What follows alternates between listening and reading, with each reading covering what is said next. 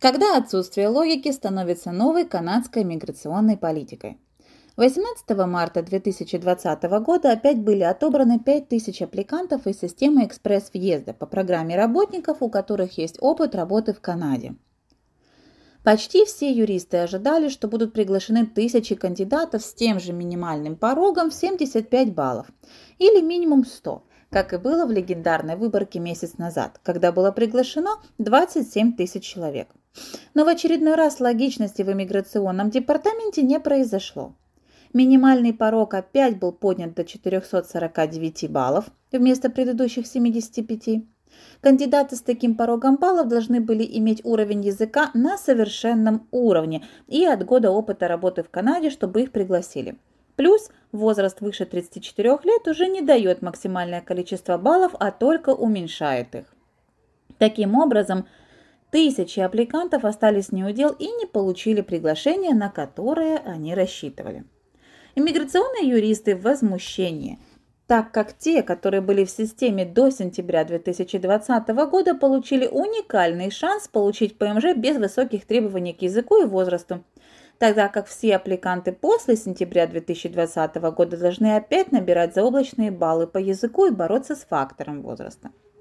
Провинция Квебек в то же время пытается внедрить новую провинциальную программу иммиграции для медсестер – чтобы восполнить острую нехватку персонала в период пандемии. Широко разрекламированная компания обещала принимать медсестер с последующим ПМЖ. Когда детали программы стали известны, оказалось, что медсестер жалуют только с Франции и Бельгии и планируют нанять из этих стран около 2000 медицинского персонала. Конечно, все они должны иметь лицензию медсестер и иметь, и иметь определенный опыт работы.